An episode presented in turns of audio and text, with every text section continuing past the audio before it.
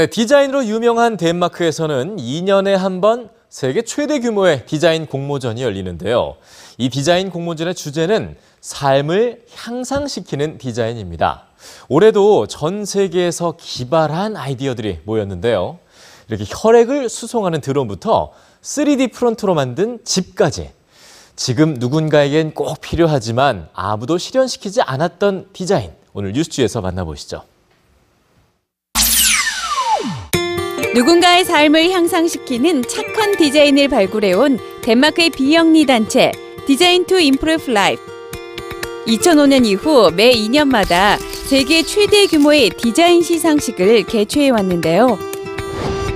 올해는 85개국에서 제출한 1,401개의 디자인 중 56개의 디자인이 결선에 올랐는데요.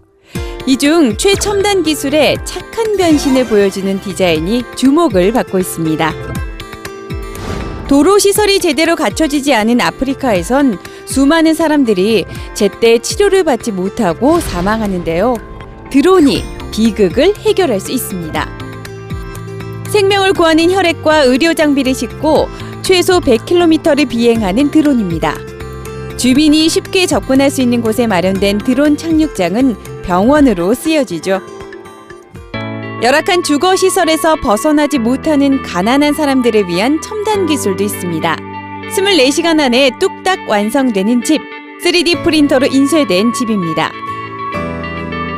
하루도 안 되어 완성되는 이 집은 공사 비용이 80%가량 저렴한 데다 175년을 견딜 수 있죠. 가난한 이들의 삶을 향상시키는 디자인입니다.